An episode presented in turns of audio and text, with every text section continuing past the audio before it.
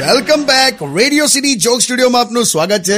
કિશોર કાકા આ ગરમી તો જતી જ નથી યાર તારો પંખો છે ને એ આધાર કાર્ડ સાથે લિંક કરાવી દે ખાસો સ્પીડમાં ફરે જ પછી જાવનેલા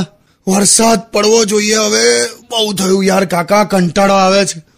રેન rain go away come again another day હા હું ગાય આ ઇંગ્લિશ રાયમ છે તે ગોવા હવે કહેવાનું પહેલા આવા તો દે આપણે ગુજરાતીમાં ગાતું આવરે વરસાદ એ ભર્યો પરસાદ આનાથી થોડો આવી જાય વરસાદ કબજિયાત જેવો છે વરસાદ કબજિયાત કોન્સ્ટિપેશન જેવું વાતાવરણ આ- આખું એવું થઈ જાય છે પણ આવતું નથી પણ તમે જોજો કાકા પહેલો વરસાદ પડશે ને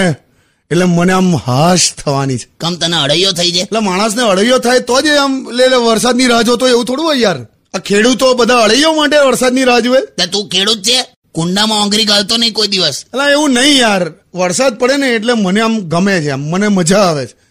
મન પ્રફુલ્લિત થઈ જાય છે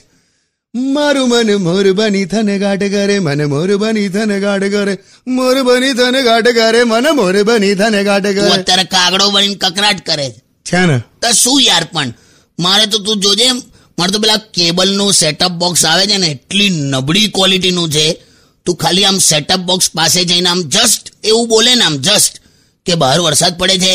તોય ટીવીની સિગ્નલ ઉડાડી દે તોય જો વરસાદ તો પડશે જ કાકા અને હું આમ ગઈશ જ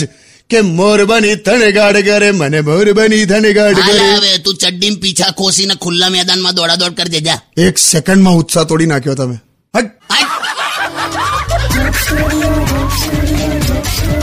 only on Radio